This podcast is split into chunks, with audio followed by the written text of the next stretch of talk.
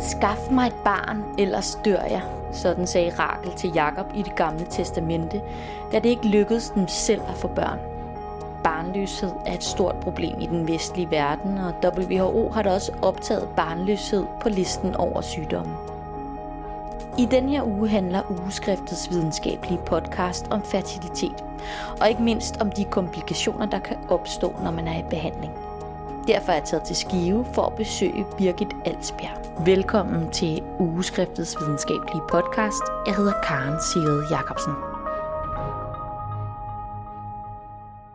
Jeg hedder Birgit Alsbjerg, og jeg er speciallæge i gynækologi og obstetrik, og jeg har taget noget sideuddannelse som øh, fertilitetslæge, og det har jeg arbejdet som i 11 år. Og jeg arbejder på fertilitetsklinikken i Skive, og det er en offentlig klinik. Langt de fleste ønsker sig jo at formere sig selv, og det, jeg ved ikke, om det er egoistisk, men, men det er vel sådan noget, vi, øh, det, det ligger bare så dybt i os. Øh, og så, og så, så begynder det jo at blive politisk, jamen er det retten, har man ret til at få et barn? Jamen, det, det, det tænker jeg, hvis vi kan hjælpe folk, og folk ellers kan tage vare på et barn, det er jo vigtigt, at man kan det, jamen så har man i, heldigvis i det danske sundhedssystem i hvert fald et tilbud øh, til at, at have nogle forsøg til at få første barn i hvert fald. Ja. Det er faktisk sådan, at 10 procent af en fødselskohorte er kommet til verden i forbindelse med fertilitetsbehandling, og det kan være insemination, eller, eller bare man får lidt til at, at øge chancen for at lave en ægløsning, eller reagensglasbehandling. Så 10 procent, så vi er en af de lande i, øh, i verden, som har det højeste antal børn, der er født.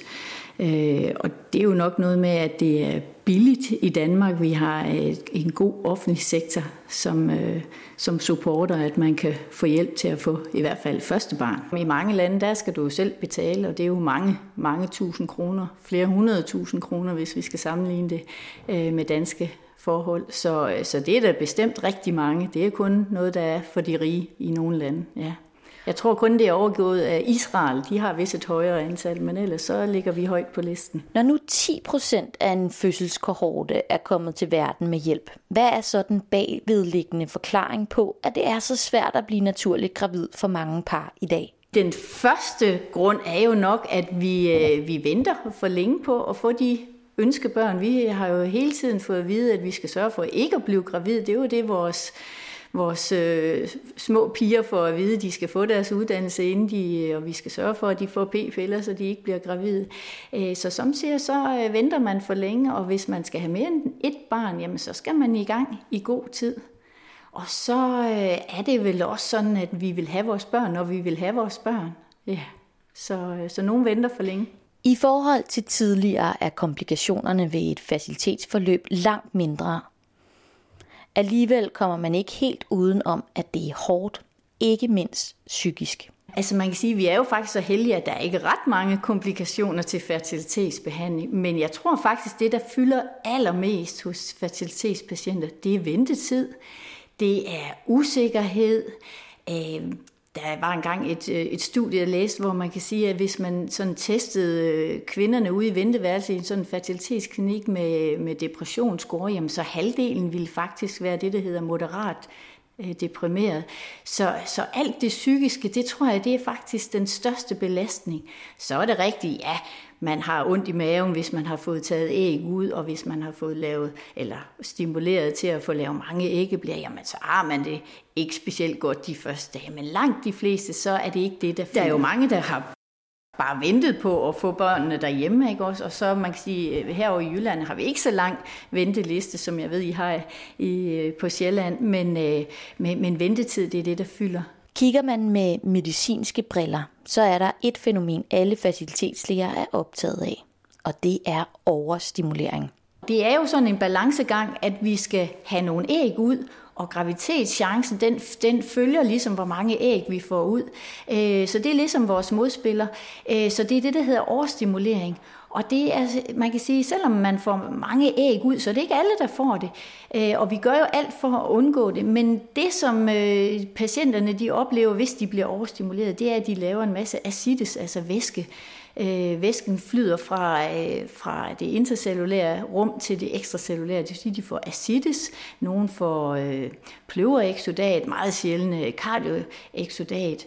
Øh, og man kan sige, så sker der sådan en forskydning af deres væske, så nogle af dem bliver hemokoncentreret, det vil sige, at øh, blodet bliver for tykt, og de øger risikoen for at få blodpropper, og det er faktisk det på verdensplan, der folk de dør af, hvis de er overstimuleret. Det er simpelthen blodpropper. Og det tricky, det er, at de her blodpropper, de kommer faktisk tit først, når kvinderne de er egentlig kommet over øh, deres ascites og deres øh, symptomer. Øh, så, så det er sådan en, en lumsk en, så, så hvis vi har mistanke om det, at, at det her det udvikler sig, jamen så giver vi den blodfortyndende simpelthen for at undgå den her alvorlige komplikation som jo heldigvis er meget sjælden, men i forhold til en almindelig gravid, så er den altså noget højere risikoen, hvis man har været igennem fertilitetsbehandling. Det er jo simpelthen det her, at øh, æggestokken, de laver mere end det ene æg, som de ellers gør, så de laver de her mange æggeblære. Øh, så, og det er den her øh, situation, hvor væsken ligesom øh, går ud i det ekstracellulære øh, rum, øh, så, så de får acides. Biologien kan snyde, og derfor må lægerne nogle gange prøve sig frem. Øh, en af de grupper, der er størst risiko for at få overstimulering, det er de piger, der har polycystisk ovariesyndrom, PCOS, fordi de har Øh, det er en del af deres, øh, af deres øh, tilstand, at de har rigtig mange æggestokke-ressourcer. Og kommer vi til at give dem lige rigeligt, og det er aldrig til at vide, hvad der lige er rigeligt, jamen så laver de rigtig mange æggeblære. Øh, og vi vil helst ikke have ret meget mere end 10-12 stykker, øh, men øh, de kvinder kan nemt lave 10-12 stykker på hver æggestok. Så det tager vi selvfølgelig højde for, men sådan er det jo med biologi. Nogen øh, snyder os og, og laver flere æggeblære, end hvad vi lige havde tænkt os. Mm. Øh, men man kan sige, er vi så i den situation, hvor de har lavet rigtig mange æggeblære, så har vi muligheden øh, til at give dem ægløsning med et andet præparat. Normalt så bruger man øh, HCG, altså gravitetshormon, men der kan vi give dem med noget, der hedder øh, gonadotropin, øh, releasing hormone, og det vil sige, så trigger vi ligesom deres egen LH-peak, øh, som den måde, man får ægløsning i den naturlige cyklus. Øh, Øh, og fordelen er, at så falder det hele til ro efter ganske kort tid. Og hvis vi så fryser æggene, jamen så er deres risiko for at få overstimulering meget, meget, meget lille. De har noget ubehag nogle, nogle få dage, men risikoen for at blive svært syg, den kan vi nærmest øh, minimere til, til nul. Vores standardbehandling, det er at, at bruge øh, GNRH-agonist som, øh, som ovulationsinduktion. Øh, og det er for at, at mindske ubehaget hos kvinderne og øh, mindske risikoen for at få overstimulering. Og det vi ved, og så det som de studier, vi har kørt, har, at det, det gør ikke noget ved graviditetschancen. Så, så, så det, det er det, vi gør. Så hvorfor ikke?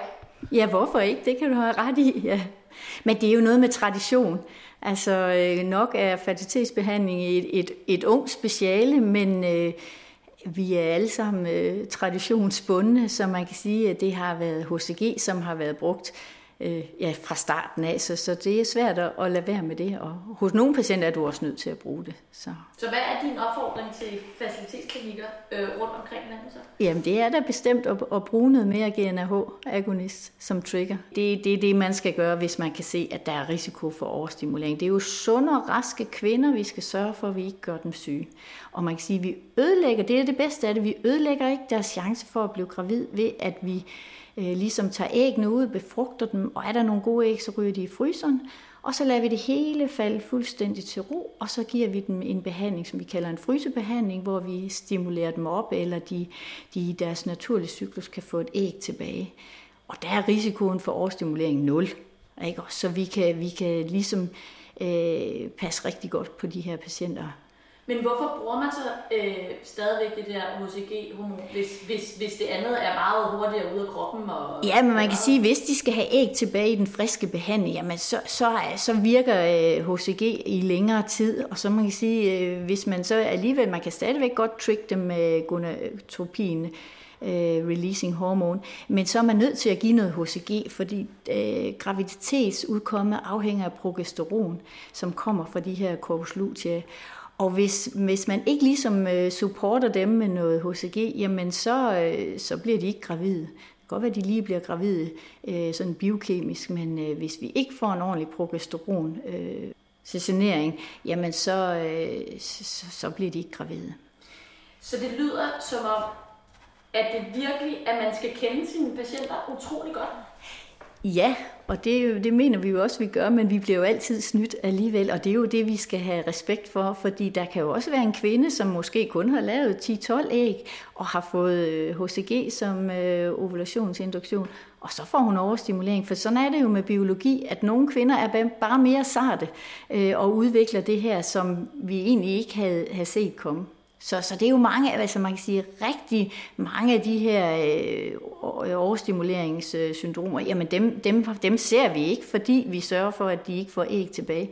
Men dem vi så ser, det er nogen, hvor vi bliver snydt, hvor de så udvikler det, på trods af, at de ikke har så mange æggeblære. Rigtig mange patienter behøver jo kun én behandling, så man kan sige, øh, vi lærer dem jo ikke voldsomt at kende, fordi mange er jo bare inde og få én behandling, og så får vi et pænt antal æg ud, og så går de gravide derfra, og måske er de heldige at have et, et æg tilbage i, øh, i fryseren, som de så de rigtig heldige kan komme og få barn nummer to. Øh, så, så jeg ved ikke, om, om man kan sige, at vi, vi lærer dem at kende, fordi øh, de, ja, det, mange de har ikke brug for så mange behandlinger.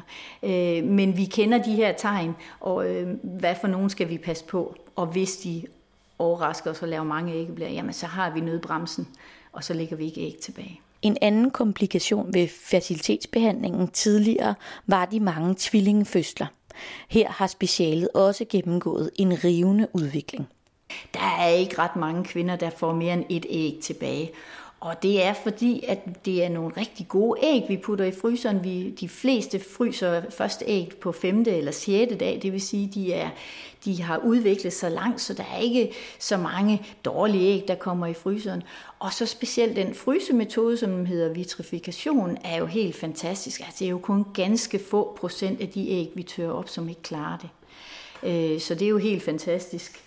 Øh, man kan sige, at i 2008, der var det næsten 20 procent af alle dem, der blev gravide, så blev de gravide med en tvillinggraviditet, som er en risikograviditet, hvor i 2018, jamen altså, der var vi nede på, på omkring 3 procent, så, så der er virkelig sket noget, og det, det betyder, at, at nu ligger vi cirka kun øh, et æg tilbage i 85 procent af tilfældene, og dem vi ligger flere æg tilbage, men det kan være øh, ældre kvinder, hvor vi ved, at graviditetschancen er mindre, men det er meget, meget sjældent. I takt med flere og bedre behandlingsmetoder møder Birgit Alsbjerg så også større krav om nye og mindre evidensbaserede behandlingsmetoder. Nu sidder jeg jo på en offentlig klinik, og der har vi jo nogle rammer, og dem kan vi jo ikke gå ud over.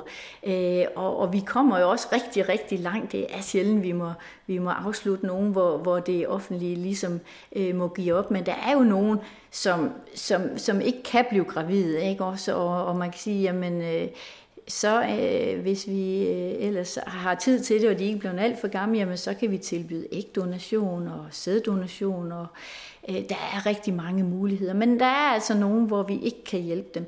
Og mange af dem fortsætter jo i de private, og, og jeg tænker da, det er igen i det der med, at vi vil så gerne have det barn, så, så man kan sige at sige stop en gang imellem, så har man også fornemmelsen af, at jamen, skulle man have sagt stop før, fordi netop det her øh, psykiske pres, der, der er på de her kvinder eller par, at, øh, at hvor, hvor langt skal vi trække den? Men, øh, men vi hjælper jo så godt vi kan. Mm. Ikke også? Ja. Har du selv nogle gange lyst til at sige, ved du hvad, altså når du ser de her kvinder og de her par? Mm, Altså, det, det er jo ligesom det, vi så gør, når vi sidder til vores afsluttende samtaler, hvor vi ligesom har, har udtømt de muligheder, vi har. Så tager vi jo snakken med dem, og, og der, der plejer jeg at være fuldstændig ærlig og sige, jamen der er måske ganske få procent chance for, at det her øh, lykkes. Jeg siger aldrig 0 procent, fordi det skal man ikke, og det, vi bliver jo også en gang med overrasket, så går de hjem og får et, et, en graviditet spontan, ikke også? Øh, men man skal også være ærlig over for folk, og er hun ved at være 40 eller derover, jamen så er chancen altså lille, hvis vi har prøvet Så hvor gange. er det, at Birgit Alsberg ser forskningen pege hen? Det jo, det er jo manden, fordi nu har vi jo gjort en hel masse for at øh, optimere stimuleringen og undgå for mange bivirkninger, men vi har jo glemt manden. Ikke også? Øh, og, og, og der er der begynder der at komme nogle nye test, hvor vi måske kan sige lidt mere om sædkvaliteten. Sædkvaliteten er jo ikke kun antallet, øh, Øh, fordi det er halvdelen af vores genom skal, til det nye æg, skal, skal vi jo altså have fra manden. Øh, og, og noget tyder på, jamen øh, har han en sund livsstil, jamen så er hans chance for at, at gøre sin kone gravid jo nok lidt større. Øh, så, så jeg tænker, det er den vej, og det giver mig rigtig god fornemmelse i maven, at jeg også skal vende mig om, når jeg har par til samtale og kigge på manden. Sørger du for at holde en, en, en sund livsstil? Lad du være med at drikke? Lad du for meget? Øh, og øh, hold op med at ryge? Og, altså, det giver god mening. Ikke kun med henblik på fertiliteten, men også, også længere hen. Har der simpelthen været for meget fokus på det der med, at kvinder... Altså, at ja, de har skulle bære det hele. Det er deres skyld, eller hvad vi nu skal sige. Ikke også? Øh, så så, så det, det giver rigtig god mening. Øh, og jeg er sikker på, at det er det, vi kommer til at vide meget mere om de næste år. Det er, det er hvad, skal, hvad, skal vi, hvad skal vi stille op med manden, eller kan han gøre noget selv? Og det er der noget, der tyder på, at han kan. Men er vi der, om 10-15 år, at man kan se sig helt fri for komplikationer ved facilitetsbehandling? Jeg tror, der, der, der er noget mere at hente, øh, men, men det er vi lige begyndt at krasse i, så må ikke øh, de næste 10 år, så, så vil vi vide meget mere, hvad, hvad, vi skal, øh, hvad vi skal forvente af, af vores mænd, eller hvad vi skal forlange af dem. Ja. Øhm, nu handler den her artikel jo om komplikationer. Mm. Kan man sige noget om, altså, altså når, når, man, når man kigger på det, der ligger, og det at I skriver om, så kan man jo sige, at man har været i en rivende udvikling. Altså er man, kan du forestille dig, at man ligesom nærmest er er færdig? Nej, vi bliver ja. aldrig færdige. ja. Nej, vi bliver aldrig færdige. Altså, man kan sige, der har været meget fokus på det med stimulering, netop i, at vi skal have nogle æg, og er det bedre at bruge det ene præparat? Det er jo sådan noget, medicinalfirmaerne, de, de elsker at lave studier på, og der er nok ikke så meget at hente der.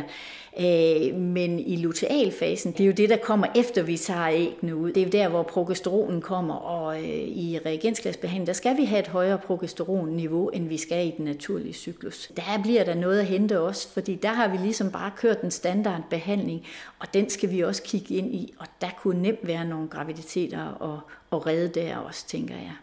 Øh, men noget tyder på, kan det også blive for højt. Det kan det nok. Så, så der er rigtig meget, vi mangler sådan nogle studier i, i den øh, medicinalfirmaerne, de tjener ikke så mange på lutealfasen, de, de tjener flere penge i, øh, i, i stimuleringsfasen. Så, så kunne, vi, kunne vi få trukket noget, noget videnskab ned i, i den anden ende, så er jeg sikker på, at vi kunne, gøre, vi kunne redde nogle graviteter, ja. Og det er der, du ligesom ser nogle huller, eller hvad? Ja, ja, lige præcis. Og jo mere vi krasser, jo flere spørgsmål stiller vi, kan man sige. Øh, ja. Og hvad kunne det være for nogle spørgsmål? Jamen det er jo netop, og hvad skal vi så gøre, hvis vi godt vil, vi kan tage en blodprøve og sige, jamen det, det, det er for højt, eller det er for lavt, det her progesteron, men hvad skal vi gøre? Det er jo så de næste, næste studier, ikke også? Og igen, individuel øh, behandling. Nogle patientgrupper har måske brug for mere progesteron, måske endometriosepatienterne har brug for mere progesteron øh, end andre, og hvad med de gamle, og hvad med de tykke, og hvad med de tynde, og ja, så jo mere vi ved, jo flere spørgsmål bliver der bare. Ja.